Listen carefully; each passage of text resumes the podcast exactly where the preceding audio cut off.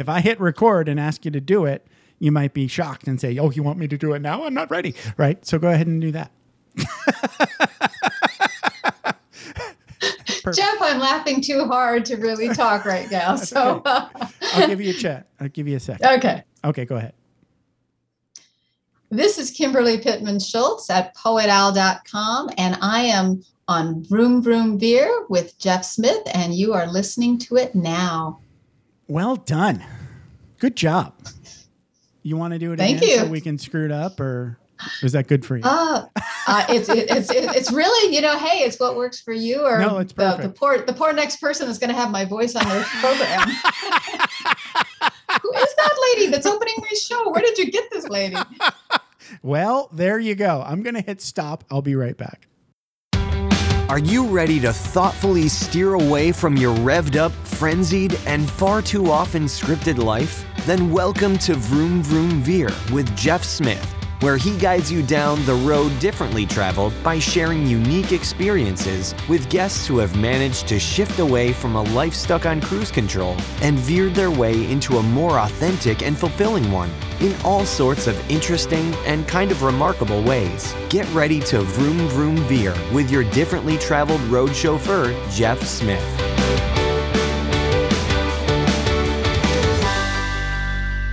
Donna Bond, thank you so much for being on Vroom Vroom Veer and welcome to the show. How's it going? Great, Jeff. Thank you so much for having me. I'm so glad to be here. I think this is going to be a, a lot of fun, right? It is. started with uh, your fountain outside your your little office there. I know. Well, you know, and it was it was trash day on Thursday, but there was a holiday this week, right? Oh, so right. Okay. you never know what might happen outside the window You today. I got to just warn everybody. Yes, life's like a box of chocolates. You don't know what you're going to. Okay, so you are Donna Bond. You're at donnabond.com. Donnabond.com. That's the on on on. I like it. And then uh, Phonetically perfect. phonetically perfect. Yes. Yeah, I, I married the into Bond, right? yeah, I married into that name, which is super fun. I Yes. I grew up Italian, and my maiden name is Lupacino, but Yeah, I had a chance to like Wow, be okay. a Bond girl. How awesome is that? Pretty cool. yeah, good for you. Okay, so you're uh, you're at donnabond.com. You're also the author of Original Wisdom, Har- Harness the Power of the Authentic You. So talk a little bit about what you're most excited about in your business and your coaching practice today. Wow, I just launched uh, a masterclass called Empower the Authentic You, and I'm most excited about all the people who have stepped forward to like carve out time in their busy, busy lives Right. To show up for themselves. That's awesome. And yeah, we have 15 highly engaged people Wow. who have come together, like complete strangers, right? Have come together for this really cool journey of transformation. And it's all And I love it. I love being the guide. Yeah. It's all online. You're zooming all that. Yes, yep. Yes. I'm zooming it. You're mm-hmm. zooming it. someday, someday it'll be awesome when we can all get together and not be scared again. But yes, I mean Zoom is, is cool too. So, right? What would where would we be in the pandemic without Zoom? So, yay, good Zoom, and that sounds like fun. So good for you. So this is Vroom Vroom Veer. So that means we have to go back in time and talk about Little Donna. Little Donna with the Italian So last cute. name. so where, where did you grow up, Little Donna? Um, I grew up in Connecticut. Okay. Both of my parents were children of uh, immigrants from Italy. Everybody Wow. came over on the boat, all Yeah. my grandparents. Holy cow! And yeah, we grew you're up. second, third generation American. Yeah, third generation. Gotcha. And uh, it was all about hard work and sacrifice. I'm the oldest of three girls. Right. We all sort of put our nose to the grindstone and put our head down, put our high heels on the corporate ladder, and started climbing. Yeah, good for you though. That's cool. Yeah, it was cool. My um, my dad died when I was 22. Oh, that's kinda young And- to lose a dad. Yeah, it was pretty young. He was only 44. Wow, Which makes the whole thing young. really interesting. Yeah. Right? When we start talking about midlife. Right. Because he was in his midlife. Right. Yeah. So his his big veer was uh, terminal terminal veer. Ouch. Not good. Yeah, terminal cancer, actually. Really. Yeah, Talk a lung little bit- cancer. Talk a little bit about what going through that at 22 was like. Were you in college or Yeah, I was Yeah. a freshman in college, right? and um, it was really fast, Jeff. That's all I know is it was cancer. fast. It was just fast. It like was, he's okay, um, and then he's not. Right. Yeah, and you know, we didn't know if he was going to be okay, but we found out that he was sick. I can remember my parents like sitting us down and we took this family picture that was like felt like such a significant moment in time because it was like everything changed after this picture got taken. So we had this picture taken with our father and then 5 minutes later my parents were telling us what was going on. And you know, it was very dramatic and we'd never of course dealt with anything like that before in our lives and. Yeah. my dad was like we're gonna fight this and i'm gonna be dancing at all of your weddings Right. and three months later boop three months later Wow. he passed away Wow. Yeah That is it was pretty that's- intense That's hardcore. That is rough. But you know, it in a as life would have it, because life is so beautiful the way it unfolds, right? We can always look behind us and see how all the pieces fit together.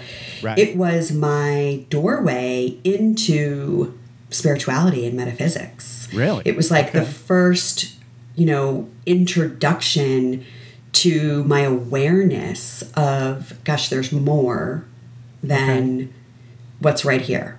and I had a couple of like really significant and cool encounters with my father after he died Oh wow. that were Interesting. pretty important and significant. Yes. Okay. Wow. Let me ask you this: Did did you were you able to be there when he died? Did that happen? Or I no? was. You were. You were in the room. Okay. I was in the room. Wow. It's so interesting that you're asking me about this because, you know, I remember It's a huge sitting deal. at his It's bedside a huge and- deal to witness We- a death and attend a death. Yeah, we um, we turned off the life support, which makes it even more precarious, right? Yes. And I remember uh, sitting over his body and like watching to see if I could see his Something soul. happened. Right. Okay. Yeah, like Yeah. leaving his body. Okay. Yeah. Yeah, and and I didn't see anything. You know, my the eyes of my body didn't see anything. Right. I get it. Sure. Yeah. Were you there like in the moment when he passed over? Did were you there? You were there and so you were watching and then one moment he was there and then the next moment he was gone. He was in a coma. He was in a coma. So basically Yeah, so- the the going was just the beeping stopped sort of thing. Yeah. Yeah. That's rough. Yeah, my rough. my last you know conscious interaction with him was uh, the night before. We were sitting at the kitchen table, and my grandmother made a chocolate chocolate cream pie. Okay. And so I always remember that my father's last meal was like chocolate cream pie, which I think is kind of fun. Yeah, you know? that's awesome. I mean, you can't do much better than that. Chocolate cream pie. You can't do much better than that. I would I would rather have wings, beers, and French fries, but you know, hey, I'll take the chocolate cream pie. okay, but there's so I had another guest on, and so she was able to be there, attend, and when in the moment of his death, he sat up bolt straight, and she looked him in the eyes and sort of like saw this surprise, and then noticed that he was seeing the other side. I'm going to put that in air mm-hmm. quotes for people. Mm-hmm. Whatever the hell that means, because words fail a little bit. But, you know, he was seeing something, right? So Yeah. when you were there and you were sitting with him and he was still around and conscious, did you get that experience of he was sort of like half here, half not here? Sort of like a foot in both He sides? wasn't conscious, unfortunately. Oh, okay. All right. So you Yeah, he wasn't conscious at all. He No. slipped into a coma, Gotcha. uh, and then he was in a coma Gotcha. for you know the Right. For the most most of the time. the that you were hours before his death. Yeah, Gotcha. Okay. All right. Still, though, a gift, I think, that you were able to be there and attend. Yeah, and you know I think the other gift too is while it was difficult that it was so sudden and it was so quick. Right.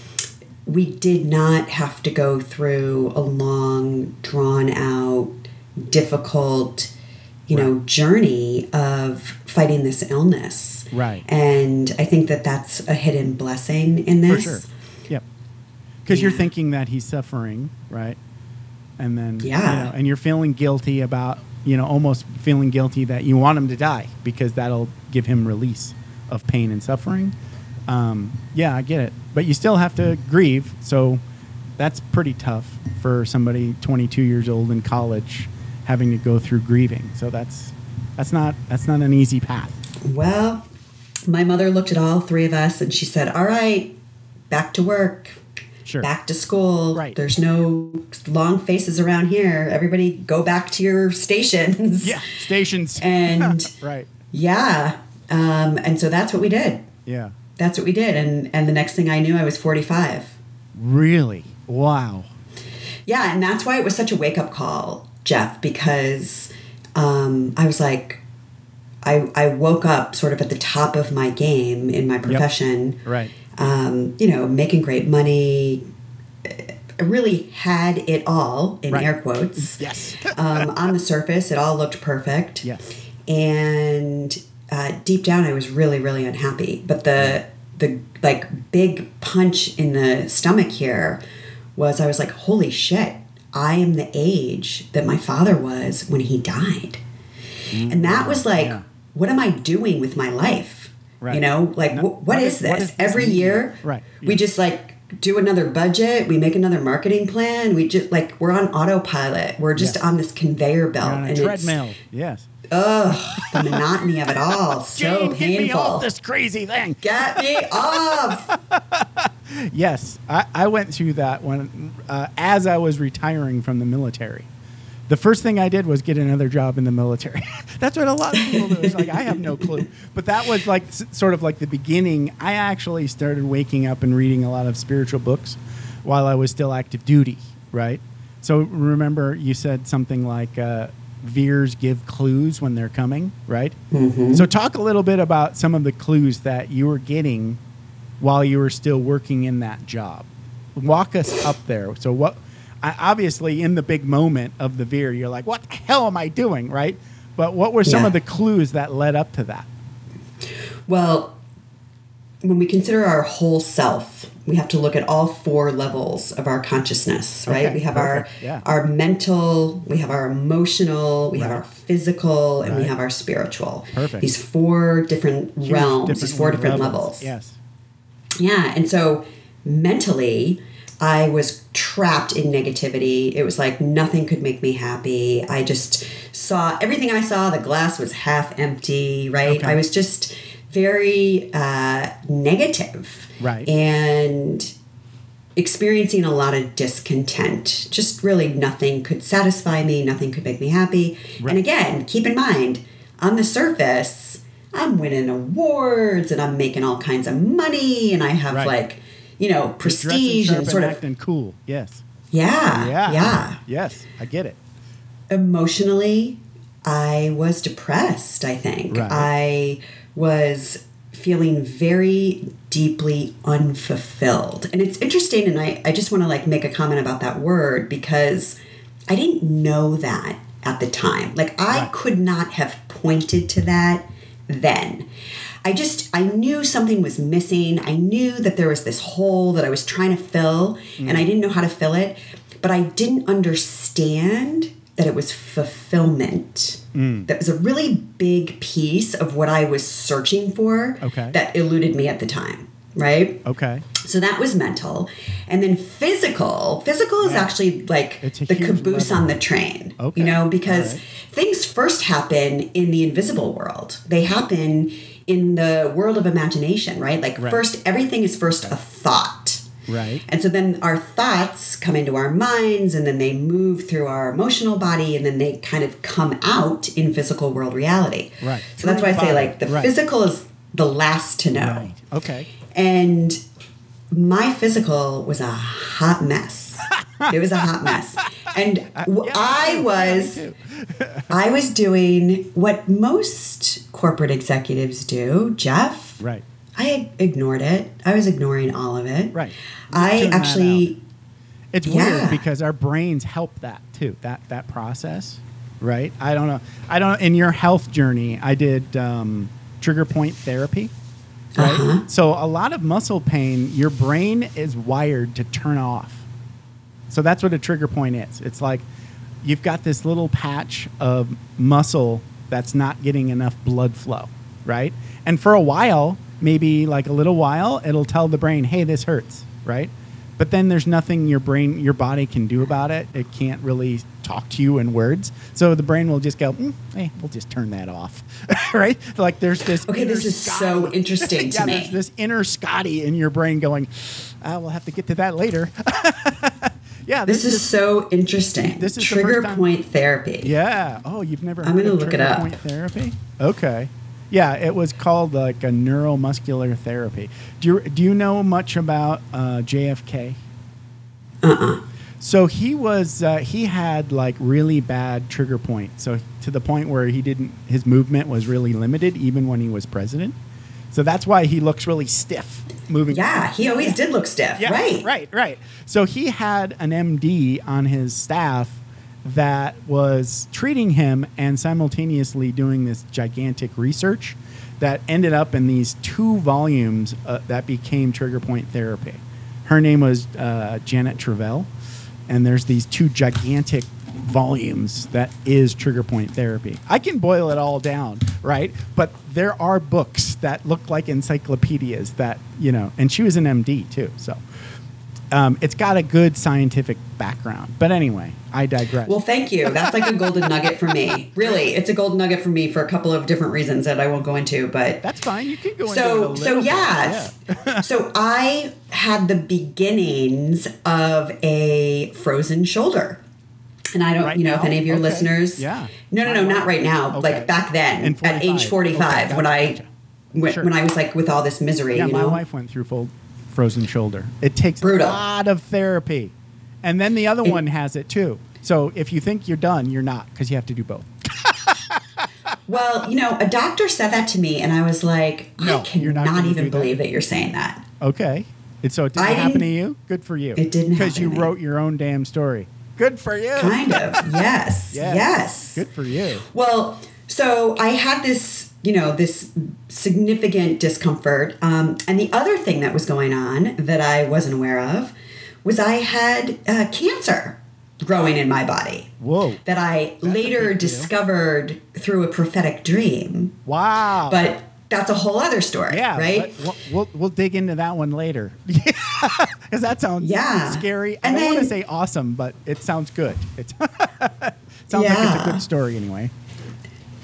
Well, so I was just, you know, mentally, emotionally, physically, You're there was a lot of misalignment. That's Right. what I call this a misalignment. Yes, yes. And my Well, head you're probably and my heart. also not eating right. You're not sleeping right. You're not moving. You're not doing all the things, right? You're just working. for sure. Yes, that I think I was exact. So, like for me, my health journey was like when I was in my late 30s, early 40s, so close to where you were. Um, if I were to go to the uh, outlet mall with my wife, like she could just go, right? No problem, walk all damn day, no problem, right? She would get tired, but not like in pain. Now, me, I'd be like, walk six steps and go, where's a bench, right? I was in like full body inflammation mode, right? From mm. my diet, from lack of movement, from just, you know, the military telling me what to do and going, yes, sir. Mm-hmm. Mm-hmm. Mm-hmm. right? God so I. I had a, a, a, mili- uh, a, not a military journey, a health journey in front of me. And it was mostly just, you know, cleaning up the diet, getting off of all the fa- uh, all the sugar and processed foods. And Yeah. then and then coming up with, you know, yoga, trigger point therapy, but yeah, I mean, I think we all go through that. That for me, that was where one of my big awakenings came through that.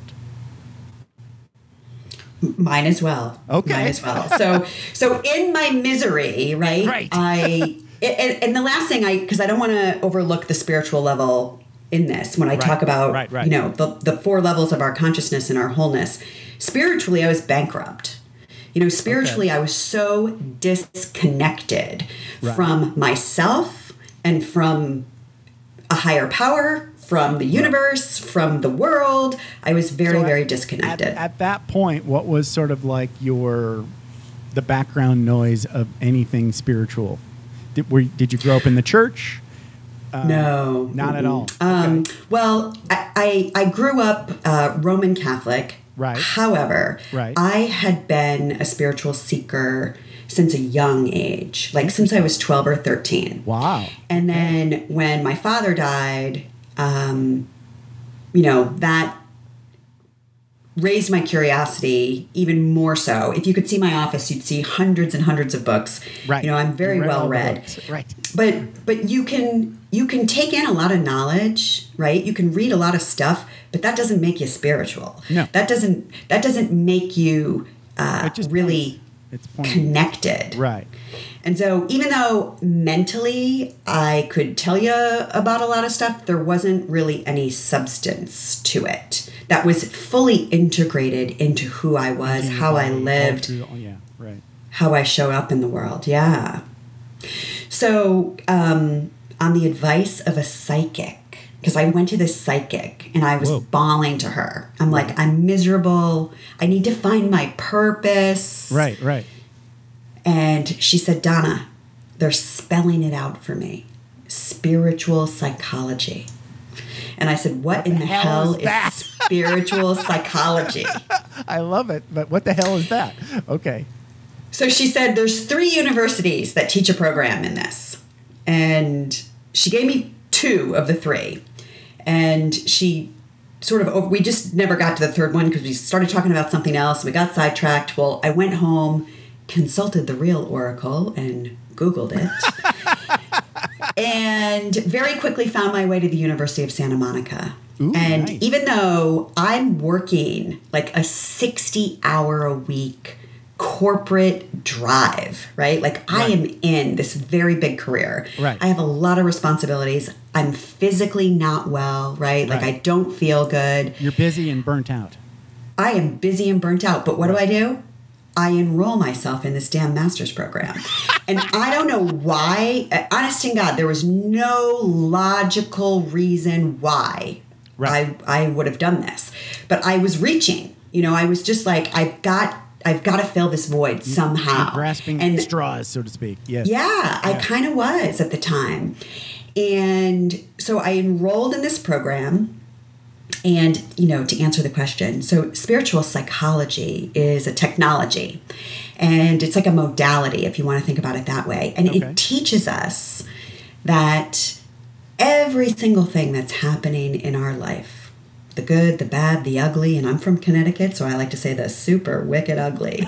like it's all for you. It's all for us, right? Yes. You have this on your website about, you know, there's a blessing in every silver lining. Those aren't your exact words, but something to that effect. Right. Um, you know, and and this is a really big perception shift that when we can begin to view our life as if everything is giving me the stepping stone to move to my next level of potential, Right. to grow, to evolve, to transform, to change, to move forward, then we can look at all of the trauma and all of the drama and all of the shit that happens Right. and be able to say, hey, what what's here for me There might to be some. learn? There might be some le- levers that I can pull here. yeah. inside myself there might be some levers I, yeah so the I, I, one of those books that you probably read with me maybe maybe not like i don't remember which one but it might have been an eckhart tolle book or a deepak chopra book one of those spiritual books right they were trying to get me to believe that i was 100% responsible for my human experience soup to nuts birth to death right Yes. so I got to the point where I was like, okay, I'm going to act as if that's true and test it. So Mm-hmm. then something bad happens to me, and I go, why did I do that to me? Mm-hmm. It's just a brand new, awesome question. why did I do that to me? Why did I do Well, that that's me? a that's a judgment, right? And Okay. So, but here's where we have to separate the, Okay. the idea here. And here's right. where maybe maybe I can offer some Better context coaching. around this. Sure. Please. You know, most of us we're very over identified with our learned self, our ego and our personality, right? Right. The part of us that is conditioned, the part of us that has been taught from our parents, our teachers, our governments, our religions, our societies, our cultures, on and on and on the influences go, telling us who to be, how to be, what to be, why to be, right? There's What all of are, that. Who you are. Yes. But there's this whole other part of our being, which is our higher self. It's our soul, if you want to think about it that way. It's what I call our original wisdom. Okay. And this part of us is, if you think about it in an, in an energetic way, this part of us is the energy of what we can only understand as love I like right? that. Yes. What we can only understand is love. Like that's just the best way that we can get our head, heads around it from our human Right. perspective. This is where words fail sometimes. Yes. yes, I hear you. I totally hear you. Right. But I just I I Hard to want describe in words. Right. Yeah. Mm-hmm. And you know when you just sit with yourself quietly and you just connect with your breath and you let your mind stop with all of the chaos and the monkey activity and Right. You know how underneath all of the noise and the chaos and the activity and the doing and the striving and the pushing and the forcing and all the shit, right? Yes, all the shit. Uh, underneath all of that, there's like this calm. There's Right. just this really gentle peacefulness. And this exists in everyone, right? It's not just in some people, it is in everyone. Well, that peacefulness is like the doorway or the gateway to be able to access this higher part of yourself. And everyone has this higher part of themselves. You know, this Yep.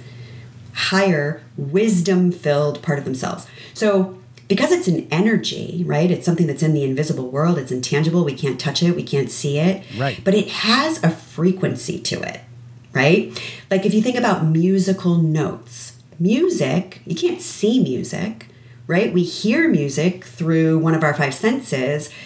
Every musical note has a vibrational frequency to it. Right. Well, this energy that is our higher self has a frequency to it. And that frequency is kind of like data in a way to think about it. It's Okay. like it's like Information. internet data, let's say. It's your So sure. there's information Totally. in this energetic field. There's information, there's data Mm-hmm. in this on this frequency, right? And so that data, this energy, it's actually an intelligence. Oh yeah. And so whatever that book was that you read, Whatever that book was. that was saying, you know, we have to take responsibility for our everything that's happening to us in our human experience. Where I think we have to make the separation is that it's our higher self, our soul, that sets forward our Earth School curriculum. Right. The Right. learning journey that we're each going to go on in life. And because we have free choice, we get to choose in our human response Right. how we're going to relate to whatever it is that's happening in our life, right? Right. Right. How how are we going to deal with it? How are we going to deal with it? How are we going to relate to it? Right. And that's really where the learning takes place Mm. and where the learning happens. And it's like, yeah, we can't control everything that's outside of us. And this is where people fall into traps because we are driven by this misunderstanding that we, we have to control everything in our outer experience Right. No, so that we get to yeah. feel good Right. inside. Right. Well, we kind of have it backwards. We kind of have it backwards. If we begin to pay attention to Right. the reactivity and the responses that we're having inside Yes. Yes. Yes. and bring our love and attention to that, then maybe we can begin to relate to ourself in a different way, Right. in a in a more compassionate way, in a more Totally. loving You said way. it there. Yeah. Yeah, yeah, yeah. Because, like, when you're in that reactive mode, so, like, when I said responsible, I think that, again, here, word fails. word Right. fail. I hear you. I hear you. So, like, uh, and then, and it is, it sounds judgy. I get that. Yeah. Um, but I want to say, like, this is how I delineate responsible. You can be responsible 100%. I can anyway. And not be uh, to blame.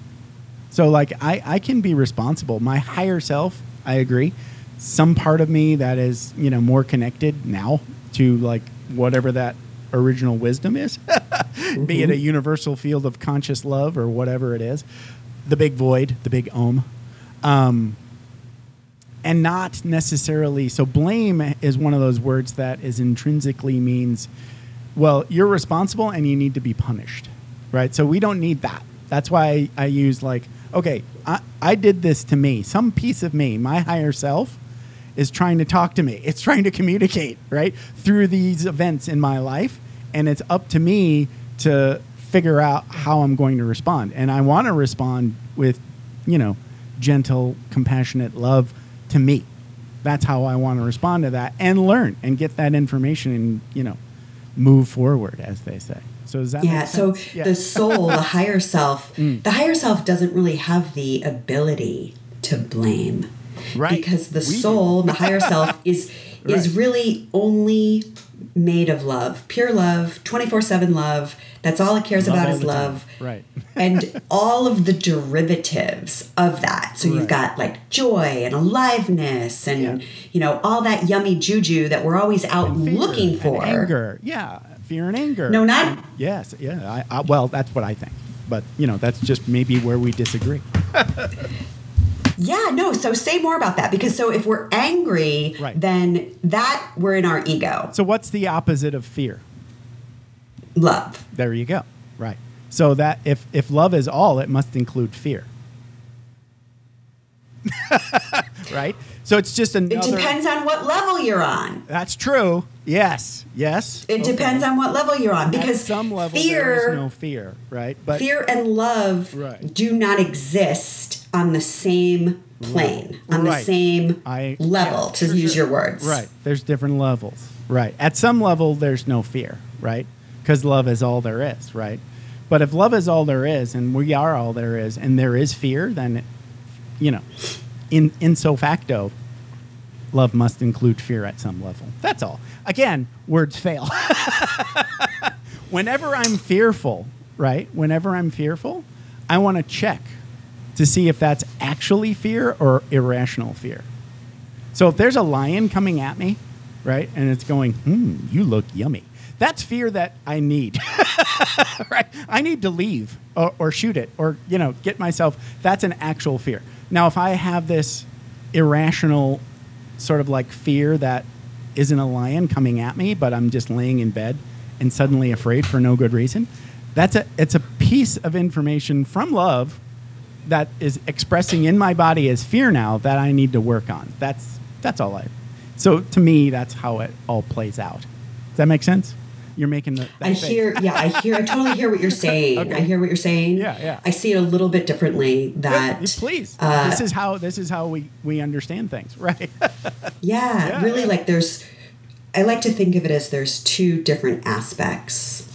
Okay, You know, and the the aspect from the soul's perspective, you know, there is no judgment. There is no, you know, we get trapped in the world of I agree with right and wrong right.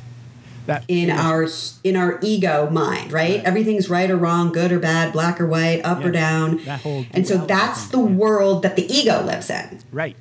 So I think you know when you're talking about love and fear, we might be referring to it in that polarity of ego land. Sure. But there's a different a different love, Jeff. It's a Oh, bigger love. The agape love. Yeah. Have you ever heard of the agape love? That's the Yeah. unconditional love, right? Yeah, and when I sit, that's where I'm trying to go. I've got this little reminder for me when I do meditation that the truth is still true. That's sort of like my release into that agape love, back into the unified field of consciousness that we are. that is love. Um, so that's how, like, regardless of what happens in the movie or the Matrix, you always, at the end of the day, can go back to home. Yep. Yeah. so let's talk a little bit about uh, do you meditate? Is that part Oh, of your practice? So talk a little bit about what your meditation practice looks like. Yeah, well, so I enrolled myself in the spiritual psychology program. I'm a year into the program, and now my frozen shoulder is like just brutal. Like it's really frozen, and I am in so much pain. And at this point, you're not And- working on it at all, or you're just Well, I was working on it. Okay. I hadn't taken full responsibility of it. aha, right? And you know, it was such a gorgeous metaphor for where I was Yeah. in my life because Right.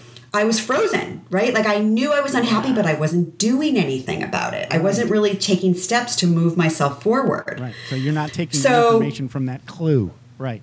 Yeah. right. so I ended up um, going in for surgery. Ooh. And in conjunction with that, I started meditating because it was the only way that I could get out of pain. It was the only way I could get out of pain Wow. was to sit still and to be quiet and to not think and to not move. And I went to the Chopra Center actually in Carlsbad, Oh. California when it existed. It doesn't exist there any longer, which Oh, is a bummer. Oh no. Yeah, but I, I took this program called Rest and Restore, and I learned all about meditation and, you know, got given a mantra and Yeah. Uh, and I I don't know, you know, from that day I fell into it and I don't miss it. I don't miss it. I, you know, now that I'm I'm 53, got to move these bones, so I get up in the morning and I I do some movement and some yoga. Right. Um, and then I'll usually sit in meditation for about 25 minutes. Nice. And nothing happens in my day until that happens Good for you. and um, It, it's yeah, it's it like really air or oxygen for you. So you need it is like air or oxygen. yes. yeah, and I, you know, I I ended up having a prophetic dream. Um, Neat. so I quit my job.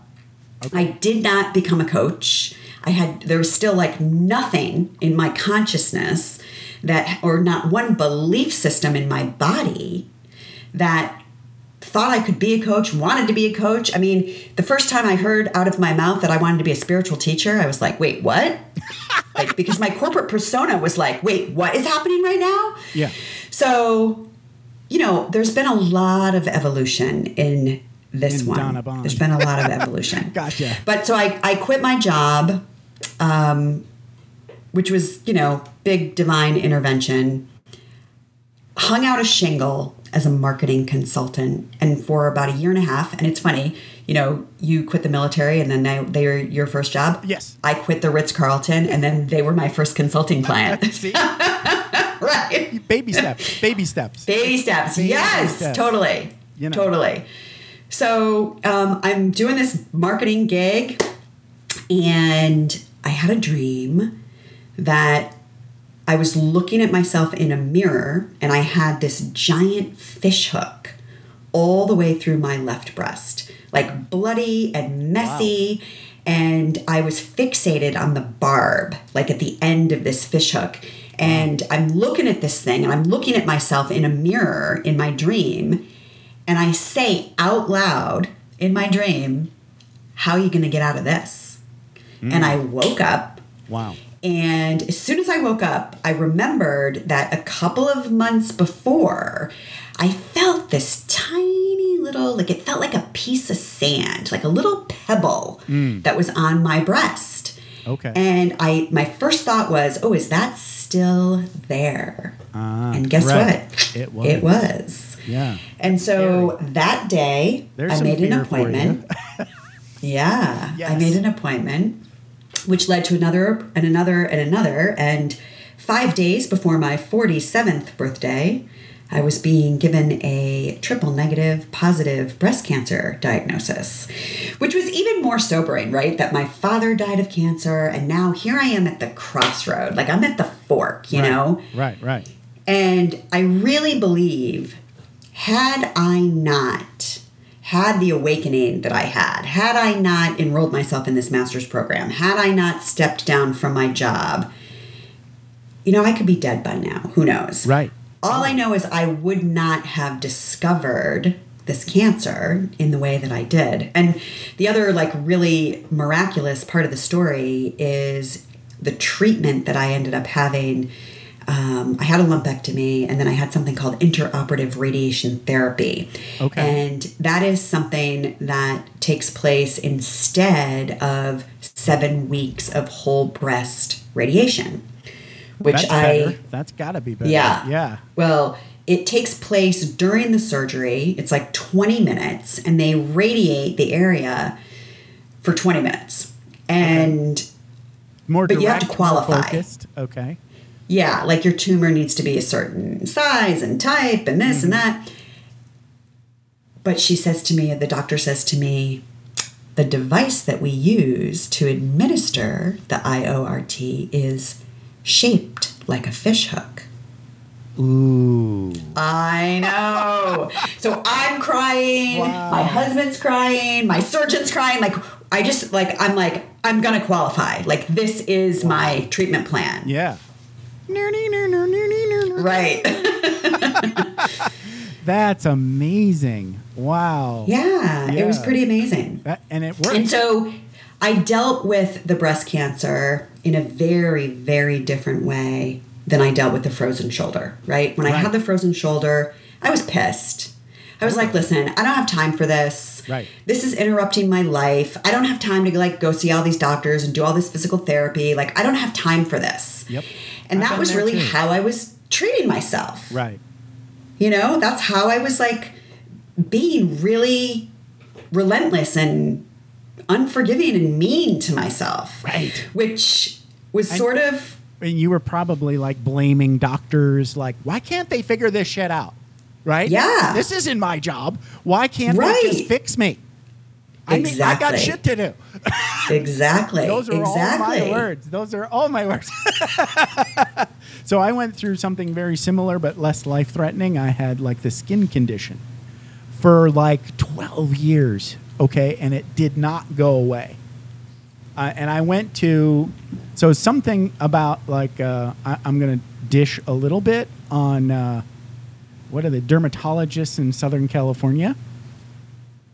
they're they're more uh, they're focused on other things, not necessarily rashes. Just gonna say. But when I got to Vegas, I finally decided to go see another dermatologist, thinking, eh, this is not going to go anywhere. I've seen a million of them, and they don't know what's going on, right? Um, and I was not there in the office five minutes, and he says, "Oh, I know what that is. Here's your sheet. Get out of here." And I'm like, and then that, and then I'm fixed. Yeah, I'm like, Wow. yeah, and it it was uh, I was mad at me for a little while for being so stubborn, like you and your fo- frozen shoulder. I was just like not ready for 12 years to accept this wisdom, I guess. I still haven't figured it all out. I'm just glad. So that can I ask you a question? Gone. Yes, yes, please. So where, because I know you're also a meditator. Yes. Where did your meditation practice begin in relation to the rash? Who? I would say it was. Let's see. I probably started meditating, like still in the military, like around 05, 06. I got the rash when I was in massage school, so like 11, 2011, 2012, and I was meditating right on through it. Um, it's weird. I still haven't really unbundled all of that. I, I, I'm still working on it. Now the rash is gone, but the bigger lesson, the spiritual information, there's a lot. there's a lot, and I'm still working on that. Well, your skin, our skin is a uh, sixth chakra issue, Okay. right? Which, Okay. or yeah, a sixth chakra issue, which is our connection to a higher power. Okay. So if that is useful at all, Maybe. I'll, I'll have to sit with that. Like Yeah. where that where that skin issue sits. So it, it's funny because I did this. Uh, I, I, I bought a, a audiobook with Pema Chodron, uh huh. and she was talking. The places that scare you. Um, when things fall apart. No, how to get unstuck. How to get unstuck. Which is awesome, and she's awesome. I love Pema Chodron. Yeah. yeah. Um, but she talked about this itch that doesn't go away, and I just can't. And I got, I was basically addicted to scratching, right? Oh wow. Yeah, I know. so yes, there's a lot to unpack. So I mean, none, none of this stops, right? You're never done. You're not done. You just have to keep going. but We are not done as long as we're in these bodies. Correct. Yes, correct. Well, then it's not done either, but you know, that's another thing. okay. So, okay, so how did you discover that you can write your story? I want to get that in there because we're getting close to wrapping up here. Yeah, okay. So when I was 17 years old, I mm-hmm. saw a Chinese wrinkle dog, Chinese Shar Pei. You know those Okay. dogs with all the wrinkles? Oh, oh, okay. So you can't even see their eyes; they're just all wrinkled. Right. Yes, gotcha. Right? So I saw these dogs, one of these dogs, and I was like, oh my God, I gotta have one of those dogs. Because I was bananas over these dogs. Right. I was obsessed. How Now, can, how can something alive look like that? It looks like a Right, right. but I just, I know this might be hard for depending on who's listening. This was before the internet existed, right? This is a long time ago that this is So, like, happening. in the but 80s. s- somehow, yes, it was the 80s. Right. It was the 80s. Somehow, probably like 1984, Right. somehow I managed to collect pictures and magazine articles and classified ads. Wow. And like I created what was what we would today call a vision, Vision board. board, right? so I created this and time went by. I had a lot of energy about this, right? Like I somehow in my mind, I was going to get one of these dogs come hell or high water Correct. And they were expensive. I was a kid in high school. These dogs were like fourteen or fifteen hundred dollars back in nineteen eighty four, right? Right. Wow. And even if I had that kind of money, my parents weren't going to let me spend that on the family dog. Right. But so time went on, and slowly I sort of relaxed my grip around this. And I was on the phone with a friend, and they say to me, Oh, hey, by the way, you know, my sister's boyfriend is looking to find a home for a dog. Do you know anybody who might want to take in, you know, this stray dog? And I said, Nope, I don't know anybody. Didn't ask any other questions. But we get to the end of our telephone conversation, and once again, he says to me, Hey, you know, if you know anybody who might be interested in the Sharpie. And I said, In the what? And he goes, The dog, the Sharpie. I said, Do you mean a Shar Pei? He said, I don't know, Donna. It's one of those dogs with all the wrinkles, right? so La. as I moved through my spiritual psychology masters, um, I began playing with consciousness. I really began to understand how plastic our thinking is, how Totally. we have a lot more power to direct this everywhere invisible energy than we think we do. Mm. And it came to my awareness that, like, oh my God, I've been doing this, writing my own story my whole life. Totally. I just didn't know it. Right. And so we're always writing our story. It's just a matter of how much awareness we bring to that story. So we're either creating by design or we're creating by default. Correct. Yes. So once I And realized, in default mode, other people are inputting into that story too, like yes, internet and TV and news and Trump and Biden military, and the military. yes, yes, all Yes. all those people. Yes. Anyway, all So- those people. Yeah. So that's that why pen. it's so important that we take that pen. we got to take dominion over our own thinking and like captain, where are we captain. investing Correct. our thoughts Yes. Yes, that's awesome. So other people were writing your story, but the thing is is you always have to like like you said something earlier something that I agree with was your free will is perfect. So even when someone influences you writing your story, you're still signing off on it. You're just going, oh, okay, yeah, all right. That's what's happening next at some level. you're still writing it, but you want to make sure that the words are yours and you know you get your Shar Pei. Okay, so this has been a blast. Um, we are going to have to wrap up, I guess. What a bummer. You, there should be a round two and a round three because this was just a lot of fun. And Yeah, I, thank I can, you, Jeff. I can learn a lot from Donna Bond. So, talk a little bit about how people can best connect with Donna Bond at donnabond.com. I, I want to keep saying that. Yeah. Actually, I've got some gifts for your listeners. If they go to donnabond.com forward slash podcasts. Ooh, perfect. And I've got uh, actually four ways to get unstuck. Nice. So if people are in their life right now and they're looking for a way to move forward, that will give you some really good intel as well as some usable tools that you can apply to your own life. And uh, if you're interested in my book, Original Wisdom Harness the Power of the Authentic You, you can find more information there as well. Jeff, thank you. It's been really fun. It's been a blast. Let's do it again sometime All soon. right. Okay. You have a good day. Thank you. All right. Bye bye. Thanks for taking the time to ride along with us on another episode of Vroom Vroom Veer. For podcast info and show notes, be sure to head over to vvveer.com. That's triple V double ER.com. Man, that's fun to say. And we'll catch up with you next time here on Vroom Vroom Veer.